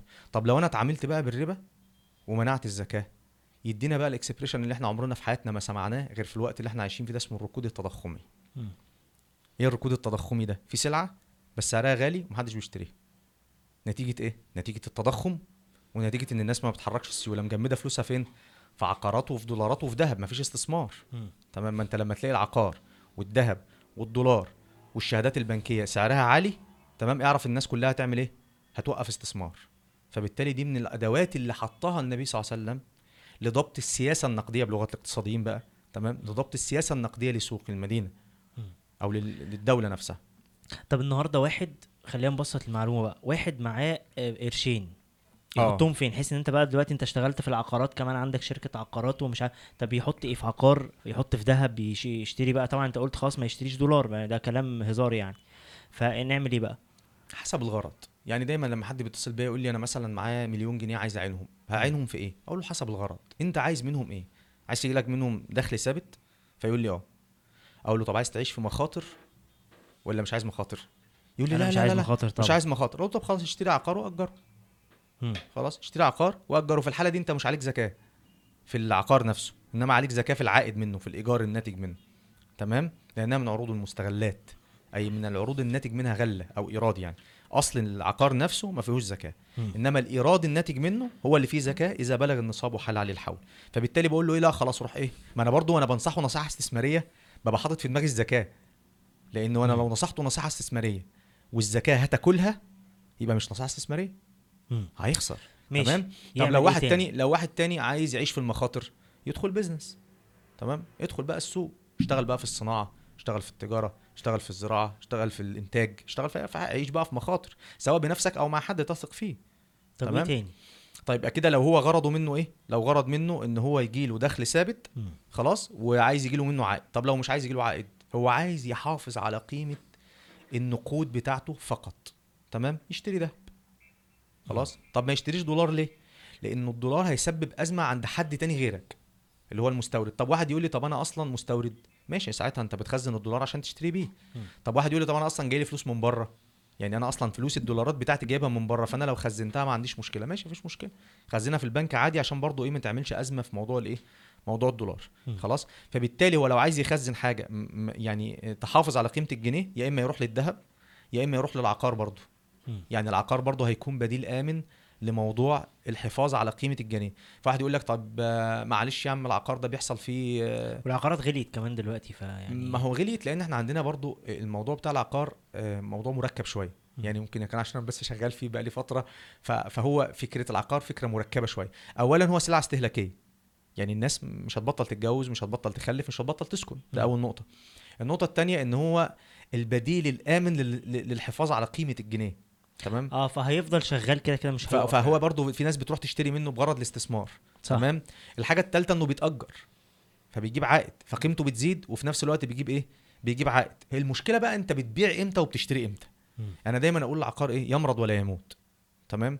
المعلومة الثانية إن أنت عايز تكسب من العقار بيع والناس بتشتري واشتري والناس بتبيع تمام؟ لو عملت العكس هتخسر مش هتلم فلوسك لا هتخسر. تمام ليه؟ لأن أنت بقيت ماشي مع الرايج. الناس كلها بتجري تشتري فأنت هتروح تشتري معاهم. فأنت هتشتري في أعلى قبة الهرم. تمام؟ طب الناس كلها بتبيع فأنت هتروح تبيع معاهم. فأنت بتبيع فين؟ في أسفل الهرم. تمام؟ فلا العكس. لو أنت عايز تكسب يعني. طب اللي بيبيع بقى في وقت من الزنقة خلاص تحمل بقى إيه؟ إن أنت بتحرق يعني عايز سيولة. فأنت عندك برضو إيه؟ آه، تكلفة فرصة بديلة للكلام ده. فدي. البدائل الأمثل في موضوع الايه طب في حد يقول لي طب أنا عايز الفلوس تبقى تحت إيدي وبتجيب لي عائد سريع؟ تمام؟ فبقول له خلاص حط فلوسك في بنك إسلامي. بيجي له منه عائد شهري خلاص وفي نفس الوقت الفلوس بتاعته إيه؟ تحت إيديه لما يحب يكسرها حتى يكسرها وياخد فلوسه. ماشي. دي البدائل الأشهر لل- اللي موجودة النهارده آه، في السوق يعني. لو. جينا إحنا عملنا دراسة أنا عملت دراسة لمدة 10 سنين سابقة في الموضوع ده مين أفضل بديل؟ كان بديل عقار. تمام؟ هو كان أفضل بديل. ليه؟ اولا ما بياكلش ويشرب زي ما بيقولوا. تمام؟ ما عندهوش مصروفات اوبريشن ما فيش حاجة تشغيلية. تمام؟ طول ما هو موجود فهو بيحافظ على قيمة آه، الأصل وقيمة النقد بتاعي تمام؟ الحاجة الأخيرة إن هو ممكن يجيب عائد يعني يجي لي من عائد صغير 2% 3% 4% وقيمته نفسها بتزيد فبالتالي هو بيحافظ على قيمة الجنيه وبيجيب لك عائد إيه؟ عائد بسيط. الحاجة الأخيرة بقى إن هو مش عليه زكاة. الناتج منه بس هو اللي عليه زكاة. فلو إحنا جينا نعديها على ال- ال- ال- المؤشرات أو ال ال الأدوات اللي أنا ممكن أحلل بيها أي أداة استثمارية فهتلاقي العقار هو الأفضل. حلو قوي طب إحنا بقى كأشخاص أنت طول الوقت في ال posts بتاعتك أنا قعدت أبص بقى على ال social media عندك وحركات. فندم والله. الله يحفظك. فلقيت بقى أنت طبعا بتتكلم عن استغلال الموارد فإحنا إزاي كأشخاص نستغل مواردنا فنعمل بقى business ناجح؟ يعني بص آه، يعني إحنا آه، أنا عندي مشكلة في ال business بتاعي النهارده. تمام؟ وأنت عندك مشكلة في ال business بتاعك وسينا عنده مشكلة في ال business بتاعه. نقعد نعيط؟ اقعد يعني أقعد أعيط جنب ال business بتاعي إن هو خسران أو إن هو أنا عندي مشكلة. يعني مثلا عندي مشكلة في في, التراخيص بتاعة المباني. أقعد أعيط جنب تراخيص المباني عشان تبني ما مش هتطلع. آه لو إحنا هنتكلم عن موضوع الموارد البشرية واستغلال الإمكانيات وكلام من ده خليني أحكيها لك شكل قصة كده حصلت مع النبي صلى الله عليه وسلم. في واحد جه للنبي صلى الله عليه وسلم وهو قاعد مع الصحابة يساله مسألة جاي يشحت من النبي صلى الله عليه وسلم. فالنبي صلى الله عليه وسلم قال له أليس في بيتك شيء؟ مفيش حاجة عندك. شوف بقى استغلاله للموارد والانترفيو اللي هيعمله مع مين؟ مع الفقير. مم. فقال عندي قعب وحلس. قعب وحلس ده يعني إناء كده بيشربوا فيه. حلس ده حتة فرشة بيفرشوها على الأرض. مم. قال اذهب فأتني به. هاتهم وتعالى لي. فجابوا وجه للنبي صلى الله عليه وسلم. النبي صلى الله عليه وسلم منتظر. والصحابة قاعدين. والوحي بينزل. والموضوع كبير. والنبي صلى الله عليه وسلم مشغول بيه. تمام؟ صلى الله عليه وسلم. فخد ال- ال- القعب والحلس ده عمل عليهم مزاد. تمام. فلما عمل عليهم مزاد حد قال درهم التاني قال لا زيد. فالنبي صلى الله عليه وسلم باعه بدرهمين. خد الدرهمين راح قايل للراجل ده قال له إيه؟ هو كان من الصحابة كان من الأنصار. قال له خد جزء من الدراهم ده درهم واحد هات بيه أكل لأهلك. القصة هنا مش إن هو هيجيب أهل الأكل أكل لأهله بس أو الموضوع مش مسألة خد الدرهم هات بيه. لا في حتة اقتصادية برضه أنا مركز معاه إيه هو؟ هو بيعمل له حد الكفاية بتاعته. هو طول ما هو جعان مش عارف يفكر. طول ما مراته جعانة مش هتخليه يفكر. تمام؟ فهو بيقول له هات أكل لأهلك الأول. سد جوعهم الأول. والدرهم التاني هات بيهم إيه؟ بلطة وتعالى لي. بلطة دي حتة حديدة كده صغيرة وتعالى لي. كده الراجل ده ما عندوش أي إمكانيات. ده راجل على الأبيض ما يعرفش أي حاجة. خلاص. فراح جاب البلطة ورجع للنبي صلى الله عليه وسلم تاني. فالنبي صلى الله عليه وسلم خد البلطة ربط عليها قطعة من الخشب وقال اذهب واحتطب. شغلانه الايه اللي ما عندوش أي إمكانيات خالص. يقطع خشب. ولا تأتني إلا بعد خمسة عشر يوما. ما تجيش غير بعد 15 يوم. اشمعنى 15 يوم؟ مدة المشروعات الصغيرة. دوران رأس المال العامل في المشروعات الصغيرة عشان أعرف ال... الإنتاجية بتاعه النشاط ده بعد قد إيه؟ اديله 15 يوم. مم. بعكس المشروعات العملاقة المشروعات العملاقة لازم تاخد سنة. مم. لا ده دورة رأس المال بتاعة المشروعات الصغيرة إيه؟ 15 يوم الست بتاعة الجرجير وبتاعة الخضار واللي فاتح كشك مش عارف إيه دول مكسبه يتحدد في 15 يوم. حلو قوي رجع له بعد 15 يوم معاه 10 دراهم. كسب 1000% بلغة المشروعات اللي هي الار أو اي بقى والكلام ده مفيش يعني مفيش حاجة بتكسب كده بس فعلا المشروعات الصغيرة بتكسب المعدلات العائد دي. طبعا. القصة دي بقى طلع منها حاجات كتيرة جدا. اولا إن النبي صلى الله عليه وسلم استغل الموارد المادية اللي عند الراجل ده. رقم اتنين استغل الموارد البشرية اللي عنده. إنه ما عندوش أي حاجة غير إنه عنده صحة. فقال له كسر وتعالى لي. تمام؟ الحاجة الثالثه إنه سد جوعه. ماشي؟ الحاجة الرابعة إنه قال لنا المزاد جائز. تمام؟ لأنه عمل مزاد. ماشي؟ الحاجة الخامسة إنه عمل لك مشروع صغير وقال لك المشروع الصغير ده تحسب الإمكانيات بتاعته بعد كام يوم. النهارده بيكلمك على الإيه؟ على ال micro finance وال SMEs ومش عارف إيه والمصطلحات بتاعتنا اللي هي المعاصرة وهي موجودة أصلا مشروعات صغيرة موجودة في عهد النبي صلى الله عليه وسلم أهو. تمام؟ فالشاهد إن شوف إمكانيات الفقير إيه. وده أنا بتكلم بقى من الحتة بقى اللي هي المقاصديه بتاعت الزكاة. تمام؟ وأنا يعني بحبها جدا يعني. إن أنت شوف إمكانيات الفقير إيه ووجهه لأن هو ممكن ما يكونش بيفهم. مم. يعني ممكن يبقى جاي لك بيقول لك أنا عايز إيه؟ أنا عايز 100 جنيه وخلاص. ماشي؟ أنت ممكن توجهه إنه ياخد ال 100 جنيه دي يجيب بيهم شوية مناديل ويبيعهم مش يجيب مناديل يشحت بيهم لا يجيب مناديل يبيعهم. يكسب فيهم 10 جنيه يكسب فيهم 20 جنيه يكسب فيهم 30 جنيه يكسب فيهم 50 جنيه. ممكن يبقى جاي لك عايز آه، آه، فرن ماشي؟ عشان خاطر يشتغل بيه. فأنت تقول له طيب ما تاخد فرن وهجيب لك أنبوبة واجيب لك شوية سمك وبدل ما أنت كنت هتشوي للغير. فأنا هخليك تشوي من عندك فأنت تكسب من السمك وتكسب من الفرن. هو ما عندوش الاويرنس ده ما عندوش الوعي ده. حلو قوي. النبي صلى الله عليه وسلم عمل معاه الوعي ده. حوله من شخص اللي هو بقى علمني الصيد ولا تعلمني ولا تعطيني سمكة. والمثل الصيني اللي مش عارف صح. إيه. النبي صلى الله عليه وسلم عمله أصلا يا جماعة هو أنتوا ليه بتحبوا الحته ال- عقدة الخواجة بتاعتنا؟ تمام وأنا لازم أقول لك اسمه micro finance يا عم ما اسمه مشروعات صغيرة يعني. هو النبي صلى الله عليه وسلم عمله اهو تمام فبالتالي انت لازم تشوف إمكانيات الفقير. هو ده دايما الحتة اللي أنا دايما بلعب عليه. وأنا بكلم صاحب الشركة أقول له إيه؟ بلاش تدي للفقير معاك 1000 جنيه. إحنا عاده المصريين. معايا 1000 جنيه أعمل إيه؟ يقول لك أرشها كده على الفقير أدي لكل واحد 10 جنيه 10 جنيه 10 جنيه عشان إيه؟ يعني أغطي الناس كلها. لا ما تعملش كده. أمال أعمل إيه؟ خد ال 1000 جنيه دي اغني بيها واحد. لأن النبي صلى الله عليه وسلم كان يعطي الزكاة حتى يغني. تمام؟ يغني يعني إيه؟ يعني ينقله من مرحلة الفقر إلى مرحلة الغنى. طب هو هيبقى غني ب 1000 جنيه؟ آه هيبقى غني ب 1000 جنيه لأن هو كل إمكانياته أصلا هو عايزه إيه؟ بلطة. هي دي كل هي دي كل رأس ماله إن هو عايز أنبوبة. تمام؟ كل رأس ماله انه عايز يعمل عمرة للموتوسيكل بتاعه عشان يشتغل دليفري الناس دي إمكانياتها بسيطة. وأمالها بسيطة فأنت لازم تساعده. الحتة اللي أنت بتعملها ال coaching بقى ومش عارف إيه اعملها مع الفقير. هتطلع منه درر على فكرة. تمام؟ وفي ممكن ناس تعمل يعني business كتير قوي من ال- من الحتة دي يعني تمام؟ مراتي آه، لما بنبقى في الشارع ويجي حد مثلا شاب شايفه أبقى ألاقيه شاب مصحصح جدا يعني يبقى آه، شاب يعني عشريناتي مثلا وبيقول لي آه. عايز هات لي هات لي فلوس آكل. بقف أنا بقى. يعني الشاب ده ما بديلوش فلوس وما بقولوش امشي أنت شكلك عندك صحة. بقف فعلا معاه بقى بفضل أسأله أسئلة. طب آه. أنت إيه عندك كام سنة؟ طب أنت بتشتغل إيه؟ طب درست ولا ما درستش؟ طب إيه؟ طب فنبدأ نتكلم فنوصل في حتة. آه وممكن الحديث ده ياخدنا إنه الشاب ده بقى بيحضر محاضرات آه في مكان وبقى بعد كده بيعمل ده لو بيزنس هو فعلا. ده لو هو آه. فعلا عاي... هو لو هو فعلا عايز يشتغل. آه، فعلا. آه. هو ده اللي ليه الأولويات يعني. أقول لك على آه، مفاجأة. مم. فكرة البنوك الإسلامية أصلا أصلا جت منين؟ جت من إن كان في واحد اسمه الدكتور أحمد نجار رحمة الله عليه مصري هو على فكرة. مم. كان عايش في ألمانيا. فلقى هناك عندهم في ألمانيا حاجة اسمها بنوك الادخار. مم. إيه بنوك الادخار دي؟ قال لك كل قرية تعمل بنك صغير تجمع فيه الموارد أو الفائض المادي بتاع كل إيه حد بيوت من بيوت القرية دي ويحطوه في بنك القرية ده. وبعدين يستثمروه لصالح الناس اللي موجودين فين؟ في القرية. فبقى هو بيحل مشكلة مين؟ القرية. مم. فحلوا مشكلة الفقر فنقل التجربة دي لمصر وعمل فكرة بنوك الادخار في مصر في ميت غمر.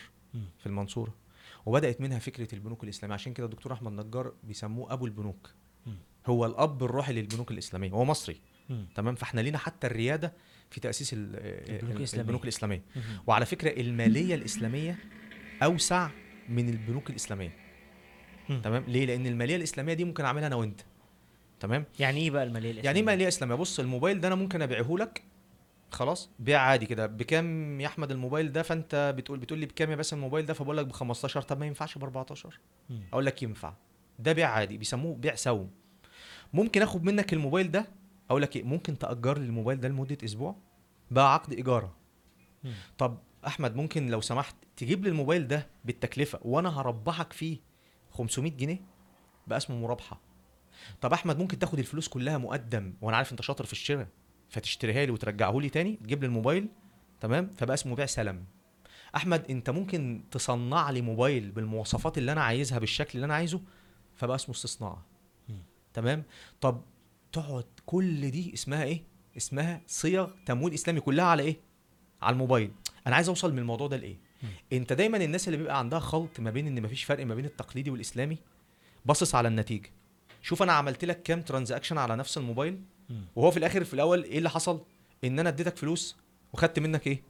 موبايل. انما كل عقد من العقود اللي أنا قلتها دي ليها احكام. عقد آه عقد. ما دي اسمها عقود. دي عقد بيع. عادي. ده عقد بيع مرابحه ده عقد بيع سلم. ده عقد بيع استصناع ده عقد إيجارة على المنفعة. تمام.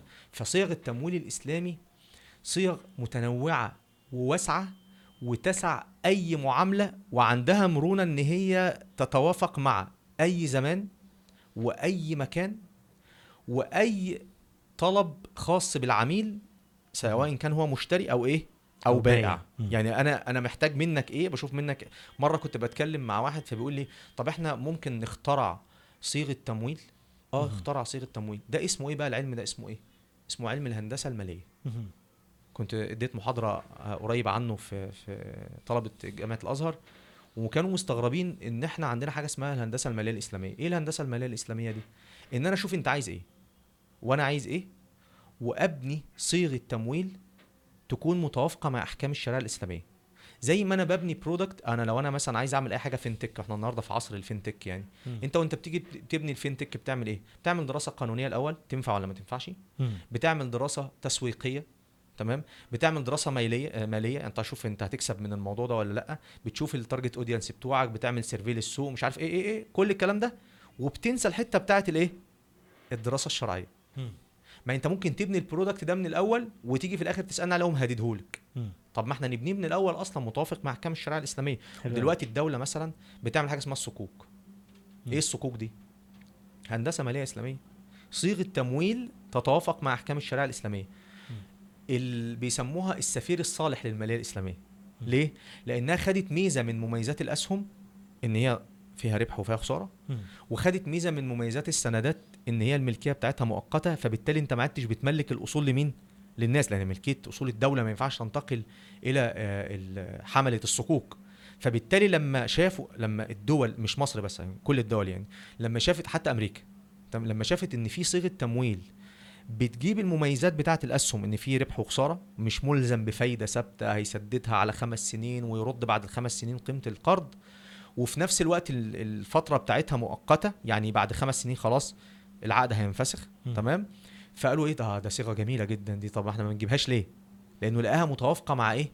مع تطبيقاته. حلو قوي طب أنا جه في بالي حاجة كده إيه إيه التصرفات النهارده؟ حاسس إن إحنا بقى في وقت ما شاء الله عمالين نسمع عن غلاء الأسعار والدنيا غالية جدا في كل حاجة. إيه التصرفات بتاعتنا إحنا اللي بنعملها غلط فتخلي فيه غلاء الأسعار؟ يعني إيه الحاجات اللي الناس تاخد بالها منها؟ يا جماعة ما تعملوش ده عشان ده اللي بيخلينا فعلا في غلاء ما اسعار تتعاملش مع النقود على إنها سلعة تباع وتشترى. ماشي. رقم اتنين ما تتعاملش مع النقود على إنها كنز. مش ما تكتنز الفلوس. مم. طب عايز تكتنز الفلوس طلع الزكاة. مم. تمام؟ فأنت لما تلاقي نفسك بقى تقيسها كده إن أنا إيه 2.5% يعني أنا في 10 سنين طلعت 25% يعني أنا بعد 40 سنة كنت طلعت الفلوس كلها؟ آه. فهتعمل إيه؟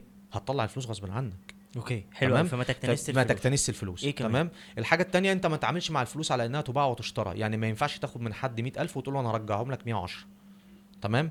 وما ينفعش تدي لحد 100 وتقول له أنا هاخدهم منك 110 مش دعوة بالمكسب والخسارة يا عم. ماليش دعوة بالقصة دي ما تدخلنيش ما تدخلنيش فيها. لأن ديت هتسبب مشاكل بعد كده هتسبب نزاعات. آه. تمام؟ هتسبب غلاء في الأسعار. هتسبب إن أنت اتعاملت مع النقود على إنها سلعة تباع وتشترى فبالتالي بقى عندنا تضخم. ماشي. على فكرة ارتفاع الأسعار ناتج من من تصرفات يعني. من, من التضخم. أوكي. يعني مش التضخم يساوي ارتفاع الأسعار. لا ده ارتفاع الأسعار ده جزء من الإيه؟ من التضخم. ماشي؟ جميل. فأنت بتلاقي عندك النهارده مفيش آه، موارد مش عارف تستورد. مش عارف تستورد ليه؟ تصرفات خل- غلط. الناس. م- م- مخزنة الدولار. مم. طب المستورد عايز دولار. طب انت الناس مخزنة الدولار. الناس مخزنة الجنيه. طب ما بتزرعش ليه. يقول الدولة ما بتزرعش. يا عم أنا مالي ومال الدولة؟ بكلمك أنت ما بتزرعش ليه. يعني أنت ما بتزرعش ليه؟ يقول لك أصل أنا يا عم هزرع أكسب قد إيه؟ هكسب 5% اكسب 10% لا أحط الفلوس في البنك أكتر. فهي على فكرة هي يعني الاثنين آه يعني الاثنين مرتبطين ببعض. يعني. تصرف آه، آه، من سياسات نقدية غلط وتفر وتصرف شخصي برضه غلط. فالاثنين لازم ينضبطوا يعني. اللي ضبط الكلام ده كله إيه؟ التعامل مع النقد. حلو قوي طب إيه وسيلة كمان؟ للتداول. إيه كمان؟ الحاجة الثانية إن أنا آه، الحاجة الثالثه إن أنا ممكن أفكر في فكرة بقى اللي هو آه، المشروعات الريادية والحتة بتاعة الستارت أبس والحاجات دي. بس أفكر في إن إزاي إن أنا أحول صيغ التمويل الإسلامي دي تمام؟ وإزاي إن أنا أحول الفكرة بتاعة الإسلاميك فاينانس. اللي هي فيها شوف بقى التنوع. على فكرة التمويل التقليدي هو عبارة عن إن أنا أديك فلوس وآخد منك فلوس. ما في مفيش حاجة تانية. هو ده كلمة فلوس وأديك فلوس بس. مفيش حاجة مفيش فكرة. إنما سلم واستصناع واجاره وتمويل و... وقبض وبيع ويقبض السلعة الأول وبعد كده يبيعها ويحصل إنتاج الأول قبل ما إن أنا أبيع المنتج. ما ينفعش يبيع ما, ما لا أملك. ال drop shipping اللي إحنا يعني معكوكين في البلد كلها معكوكين إن أنا ببيع السلعة قبل ما تخلص قبل أصلاً. ما تيجي. أنت عارف مشكلة الموضوع ده إيه؟ البيع الوهمي. طب إيه مشكلة البيع الوهمي؟ إن مفيش سلعة حصلت فبقى عندي الطلب أكتر من الإيه؟ من نعم. المعروض. فبالتالي بقى حصل زيادة في الإيه؟ زيادة في الأسعار. إنما النبي صلى الله عليه وسلم كان بيقول للصحابي حكيم بن حزام يقول له قال لا تبع ما ليس عندك. تمام؟ واستثنى منه بيع الموصوف في الذمة ليه؟ لأن هيدخلوا صنعة. تمام؟ يعني سبحان الله بيقول له لا تبع ما ليس عندك لازم الأول تقبض السلعة الأول وبعد كده بيعها. فجم بعد كده النبي صلى الله عليه وسلم استثنى بعض المعاملات زي بيع الموصوف في الذمة اللي هو إيه؟ الاستصناع والسلم. اشمعنى؟ عشان هيدخل فيها الصناعة فهيخليك تصنع وهيدخل فيها السلم يعني الزراعة فيخليك تزرع. فلما يزرع ممكن يبقى بيبيع يعني هيبيع؟ موصوف في الذمة بقى. يعني آه. يقول له إيه؟ يعني من أسلف يعني نزل النبي صلى الله عليه وسلم لقى الصحابة بتسلف. تسلف يعني بتبيع الزرع. سلفا سلفا يعني إيه بتبيعه مقدم وهو لسه بيطلع يعني وهو لسه فحط له شوية ضوابط بقى مم. هو ده ضوابط السوق ال rules اللي عملها النبي صلى الله عليه وسلم. يقول له إيه نهى النبي صلى الله عليه وسلم أن تباع الثمار قبل بدو صلاحها بدو. صلاحها يعني لازم الأول تبقى بادية الصلاح أو شكلها خلاص إن هي استوت عشان أقدر إن أنا أقدرها وأقول هي هي هتنتج ولا مش هتنتج. هتكمل ولا مش هتكمل. لأنها لو لسه ما كملتش ما ينفعش إن أنا أبيعها. خلاص؟ فقال لا تبع إيه؟ آه نهى النبي صلى الله عليه وسلم أن تباع الثمار قبل بدو صلاحها. في نفس الوقت لما اتكلم عن السلف. قال من أسلف. السلف يعني إن هو يديك الفلوس مقدم. وبعدين أنت تديني الزرع فين؟ مؤخر. قال من أسلف فليسلف بكيل معلوم ووزن معلوم وأجل معلوم وثمن معلوم ضبط المعاملة. حلو قوي. تمام؟ فحط لها شوية ضوابط. يعني أنا أقول لك ممكن تصنع لي الموبايل ده فتقول لي آه ماشي هصنعه لك. طيب مواصفاته إيه؟ فتقول لي مواصفاته واحد كذا واحد اتنين تلاتة أربعة زي الشقق وزي بقى الحاجات اللي هي النهارده ممكن تخش فيها 3 دي ماكس والحاجات دي كلها. فيها من العقود الموصوفة في الذمة الجائزة. مش بيع ما لا يملك. صح. تمام؟ حلو قوي فبالتالي بقى عندي نوع من أنواع البيوع تاني اسمه بيع الموصوف في الذمة. شفت شفت تنوع الشرع؟ مم. تنوع الشرع. يعني كل ما انت تحتاج حاجة هتلاقيها موجودة. هتلاقيها موجودة. حلو قوي تمام؟ طب لو انت اخترعت حاجة اخترع. مم. بس بشرط ما تكونش عندك دليل مم. من الكتاب والسنة بيقول إن دي حرام. لأن الأصل في المعاملات الحل. يعني إيه الأصل في المعاملات الحل؟ يعني الأصل إن كل المعاملات جائزة. يعني في ناس تقول لي أنت كل الحاجات اللي أنت بتكتبها على النت حرام. أنا كتبت كام بوست؟ ماشي. عن كام معاملة؟ خلاص. دي المستثناء. البيع حلال. لأن الأصل في المعاملات إن هي حلال. لغاية ما يبقى في حاجة بتقول إن أنت اللي أنت بتعمله ده غلط. بالظبط. حلو قوي أنت في حاجة حابب نتكلم عنها؟ يعني موضوع ما فتحناهوش آه، حابب نشارك مع الناس أفكار فيها؟ لما نزلنا الشركات تمام وأنا بتكلم مع الشركات الأول كنا بنشوف ال- الزكاه. بدأت الزكاه دي بقى تعمل إيه؟ تكشف كل حاجة. مم. الزكاه دي عاملة زي بالظبط الأشعة كده اللي أنت بتنزل تعملها وبعد كده تكشف فيقول لك آه ده في شايف الحتة دي فيها مشكلة الحتة دي فيها مشكلة. ليه؟ لأن الزكاه بتبين لك الموقف المالي الحقيقي للشركة. مم. يعني حتى في البضاعة ما تسجلهاش بالتكلفة يقول لك بالقيمة السوقية عشان أعرف حجم الشركة ديت عامل إزاي. فتبدأ تبص على المعاملات البنكية. المعاملة ديت جائزة ولا غير جائزة؟ مم. طب انت عامل كريدت كارد ولا انت عامله في بنك إسلامي ولا في بنك تقليدي؟ حلو تبدأ تراجع العقود. أبدأ اراجع العقود مثلا اللي ما بين الشركة والموردين.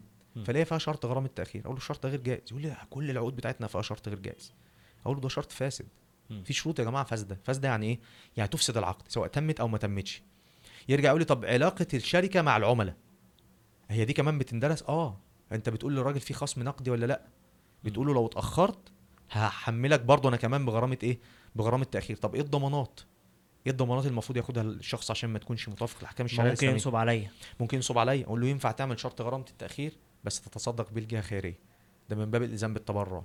ينفع ترهن الحاجة اللي انت بتبيعها آه يعني يقول له مش هاخد منك الفلوس دي لكن هناخدها نحطها في حتة آه من باب التعزير حد أو تمام آه عشان خاطر يبقى هو. ربطه ان هو يدفع في ميعاده ما اقولكش مم. ده بقى ناس طيبين الكلمة اللي انت قلتها من شوية أنتوا ناس طيبين بقى إيه. نضحك آه، عليكم وهم يضحكوا علينا إلى. ميسرة بقى فخلاص فأنا إيه نضحك عليكم بقى أنتوا ناس طيبين لا مش الكلام ده تمام ده. في ضبط الشرع الحتة دي يبقى باب الالزام بالتبرع. أعتقد ده اللي بيتعمل في البنك الإسلامي صح؟ موجود آه في كل البنوك إنه- الإسلامية. إنه بي- بيحط ال- الشرط ده إنه بياخد الشرط ده آه من باب الإلزام بالتبرع لجهة خيرية.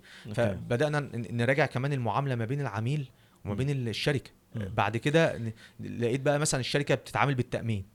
أقول له التأمين ده تكافلي ولا تقليدي؟ يبدأ يقول لي يعني إيه الفرق ما بين التأمين التكافلي والتأمين التقليدي؟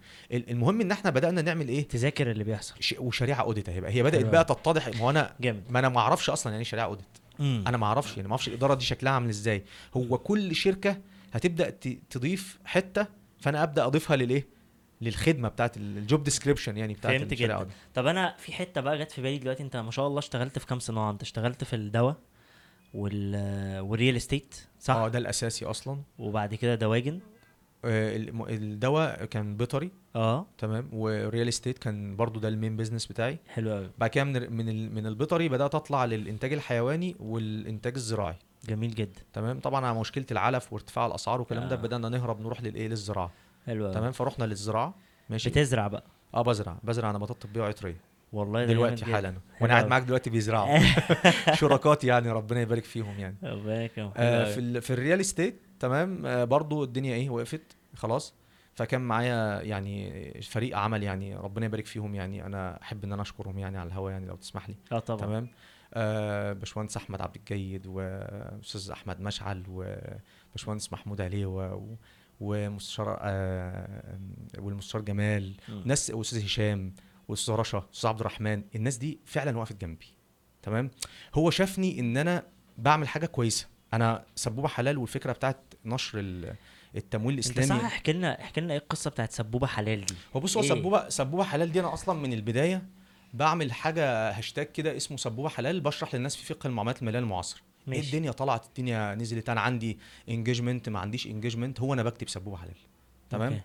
آه يعني وأنا بعمل الحاجات دي كان لازم يبقى معايا ناس شايلة عني ال business يعني انت انت دلوقتي عمال يجي في دماغك إيه هو باسم وانت قاعد لل social media وفاضي وسايب آه ال business ولا, إيه ولا؟ ساب ال business ولا كلام من ده لا كان معايا فريق عمل فعلا كنت أنا يعني بعتمد عليه وهم كان شايفين إن باسم بيقدم رسالة مم. تمام وعايز أقول لك أنا برضو بكرر لغاية 2022 أنا ما كنتش مقابل.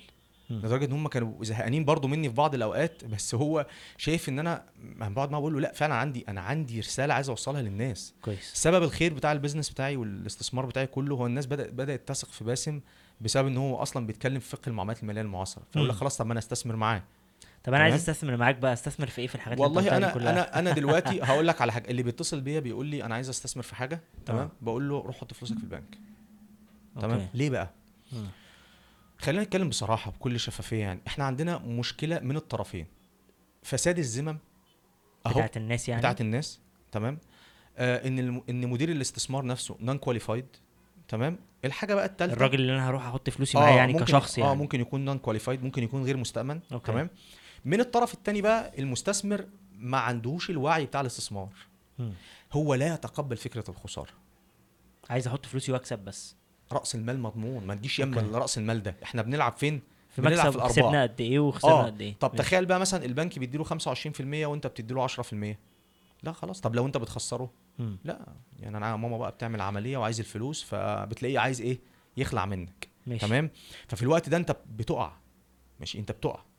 أنا كان عندي بديلين بقى على فكرة يعني. ممكن أنا أول مرة أقول الكلام ده في بودكاست يعني. كنت ممكن أقعد أعيط جنب ال business ال business بيقع ال business بيقع مش عارف إيه. أو إن أنا يعني ابدا اعمل أبدأ أعمل توازن ما بين الإيه؟ إن أنا بدير ال business بشكل يعني إلى حد ما بنسبة 50% بس أنا مركز برضو فين؟ في سبوبة حلال. ال social media مع ال business بتاعك يعني. آه social media. okay. تمام؟ فلو مش معايا الفريق ده ما كنتش عرفت أقف. نشتري نشتري دلوقتي عقارات ولا لأ؟ بص ده الوقت الأمثل لشراء العقارات. دلوقتي. دلوقتي. بس الأسعار آه، هو هو. لا. كده دي مش الأسعار الحقيقية. الأسعار الحقيقية لسه هتبان. تمام؟ آه، هقول لك. ليه. الناس عندها ده راي شخصي. تمام؟ يعني مش لازم يعني حد ممكن ياخد الناس اللي بتسمعنا دلوقتي ما مش لازم يشتمونا مش ممكن لازم. ما حدش ياخد براحته عادي ما ياخدش بكلامي خالص. بس أنا هقول لك على معادلات. الناس دايما بتقول لك إن اللي بيتحكم في التسعير العرض والطلب. كويس. لا غلط. مم. تمام؟ مش العرض والطلب ليه؟ بس. طب ما استنى ده طول عمرنا بندرس انه العرض اما الطلب اما يزيد أيوة. الحاجة هتغلى. جميل جدا. آه. والتكلفة؟ هتغلى برضه. لا التكلفة بقت هي مؤثرة في برضه في التسعير. بمعنى إيه؟ يعني لو أنا عندي النهارده شقة ومفيش حد بيطلبها. ماشي. خلاص؟ فسعرها إيه اللي هيحصل فيه؟ هيقل. بس أنا لما أجي أبني شقة جديدة خلاص جيت أبني شقة جديدة هبنيها بإيه؟ بالتكلفة ولا بالطلب؟ بالتكلفة. بالتكلفة. طب لو سعر النهارده الأسمنت 1500 جنيه مم. ولا 2000 جنيه وسعر الحديد النهارده إحنا قاعدين بنتكلم مع بعض 35000 جنيه. مم. تمام؟ طب أنا كنت باني اللي أسعار الشقق اللي أنت بتشتريها النهارده دي كانت بانية من سعر الأسمنت 700 جنيه والحديد بكام؟ ب 7000 10000 11000 ده أقصى رقم يوصل له. كويس. طب النهارده السعر راح فين؟ انضرب في ثلاث أضعاف. تعال انزل شوف التسعير. هل الأسعار انضرب في ثلاثة لا. طول ما السعر ما انضربش في ثلاثة اعرف إن لسه السعر ده مش حقيقي. تمام. أمال السعر اللي موجود ده سعر نتيجة إيه؟ نتيجة الركود. أول ما يحصل انتعاشة ويرجع الاقتصاد تاني يتعافى ال- الأسعار هتبقى غالية هترجع بقى لسعرها الحقيقي. عشان. كده إحنا دايما بنقول في في فرق ما بين السعر السوق وما بين القيمة السوقية والقيمة العادلة. جميل. تمام؟ القيمة العادلة ممكن تبقى أكتر من السوق وممكن تبقى أقل. السوق يعني إيه. القيمة العادلة القيمة الحقيقية. سعر السوق ممكن يطلع فوق القيمة العادلة نتيجة زيادة الطلب وسعر السوق ممكن ينزل تحت القيمة العادلة نتيجة انخفاض الطلب. شفت جامد. بقى معادلة الطلب فين؟ حلو يبقى أنا عندي في النص قيمة عادلة أهو. الشقه دي أنا مكلفها مليون عايز أكسب فيها 200000 يبقى المفروض القيمة العادلة بتاعتها بكام؟ مليون و200 جامد. ممكن تبقى الناس بتشتريها بمليون و500 لو الطلب أكتر من الإنتاج. وممكن الناس تشتريها بمليون لو الطلب أقل من الإنتاج. بس هي العادلة بكام. مليون و200 أنا بقى بقول لك إن القيمة اللي موجودة النهارده في السوق بدعي. إن القيمة السوقية أقل من العدل مش أكتر من العدل ولا تساوي العدل. أول ما يرجع ينتعش السوق تاني ويرجع الاقتصاد يتعافى تاني لأن دايما العقارات قاطره للاقتصاد آه، مرآة للاقتصاد آسف. العقارات مرآة للاقتصاد وليست قاطره للاقتصاد. كل ما الاقتصاد ينتعش كل ما العقارات سعرها إيه. يزيد. ماشي قول تاني كده الحتة دي. العقارات مرآة للاقتصاد. كل ما الاقتصاد يكون قوي كل ما الناس تبقى بتبني وتسكن وتأجر وهكذا. كل ما الاقتصاد يبقى ضعيف كل ما العقارات اللي يحصل فيها تقل. مم. هي مرآة. مش إن أنا كل ما ابني الاقتصاد يتعافى لا. okay. تمام؟ ده مش صح. حلو ماشي؟ قوي فده نصيحة لموضوع الإيه؟ العقارات يعني. لأن أنا كنت بقول لك من شوية في, في لما كنا بنتكلم بقول لك إمتى يشتري عقارات والناس مم. بتبيع. وإمتى يبيع عقارات الناس بيشتري. طب الناس دلوقتي بتعمل إيه؟ بتحرق. وبتبيع لأن عايزة سيولة. يبقى أنا أشتري. جامد. تمام؟ حلو قوي آه أنا أنا تقريبا آه، سألتك على اللي كل اللي نفسي كنت أسأله الصراحة. فاضل آه، حتة كده بنقولها في آخر البودكاست أو سؤال بنقفل بيه البودكاست. بس قبل ما نروح له قول لي لو في حاجة أنت نفسك كنا نتكلم عنها يعني. والله أنا نفسي نفسي السوق ينضبط. ينضبط من الناحية الأخلاقية ينضبط من الناحية السلوكية ينضبط من إن إحنا لو اختلفنا مع بعض نقعد ونتحاكم فعلا لحد متخصص بيفهم سواء كان متخصص في ال business مش business بس متخصص في ال business ومتخصص في الشريعة ومتخصص في الحسابات. اللي بيسموها لجنة التحكيم تحكم. مش نقعد بقى نفضح بعض ونجرس بعض ونشتم في بعض ونتخانق مع بعض ومش عارف إيه. فعلا إحنا في غابة.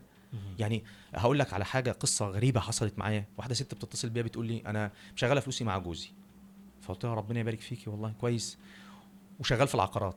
قلت لها لا حول ولا قوة إلا بالله. أنا عارف. بتقول لي وخسران. يا ربنا يخلف عليه. آخد بقى فلوسي منه ب- ب- بسعر الذهب ولا بسعر الدولار؟ آه والله العظيم حصل. فقلت لها إنا لله وإنا إليه راجعون. ليه كده؟ تمام. أنت متأكدة إن هو خسران؟ تقول لي مش دعوة. تمام؟ تخيل بقى. تخيل ما دون ذلك.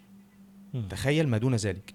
طبعا أنا مش بقول إن المستثمر يعني غلطان. هو المستثمر برضه ده شقاه واللي وراه واللي قدامه. بس لازم يكون في وعي. طب إذا انخفض الوعي خلاص لما حد بيتصل بيا يقول لي أنا عايز أستثمر دلوقتي بقول له إيه؟ حط فلوسك في البنك. تمام؟ حط فلوسك في عقار. ليه؟ عشان لما يجي يبيع العقار فيلاقي نفسه مش عارف يبيعه يعرف إن في مشكلة في السوق. لما يروح ياخد فلوسه من البنك فيلاقي ملهاش قيمة لأنها انخفضت يعرف إن في مشكلة. يبقى عايش معاك فين؟ في الأزمة لأنه مش هيروح يقول للبنك أنت نصبت عليا ومش هيروح يقول للشقة أنت سعرك قل. خلاص يبقى هو متعايش في الإيه؟ في السوق. يبقى برضه أنا عندي مؤثر تاني في العرض غير العرض والطلب والتكلفة ووعي المستثمر. حلو قوي وعي المستثمر ده مهم جدا.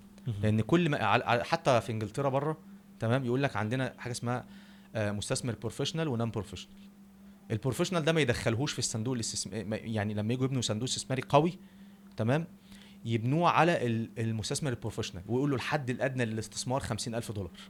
ليه؟ لأنه عايز يدخل جوه الصندوق ده ناس إيه؟ اللي هي التقيلة من الآخر عشان أنت اللي هتخش تلعب بقى معايا. آه ما ال non-professional ده عارف بيعمل إيه؟ أول ما السوق ينزل ينزل معاه. أول ما السوق يطلع يطلع معاه. تمام. فبالتالي ده ممكن يدمر السوق. يبقى إذا وعي المستثمر كمان مؤثر في الصناعة ومؤثر طبعا. في الاستثمار مؤثر طبعا في الاستثمار. تمام. فأنا فأنا يعني نصيحتي وإذا كان يعني ليا آه، نصيحة على الناس فعلا اختلف. خلاص؟ وتخانق واعمل اللي أنت عايزه. بس بإيه؟ بأخلاق. ماشي؟ تحاكم. بس لمين؟ للشرع. تمام؟ اوعى تتخيل إن أنت المراوغات القانونية اللي ممكن تعملها أو الحاجات التلاعبات اللي أنت ممكن تعملها هتعدي. تمام؟ في وقت في في في موقف في وقت هتقف.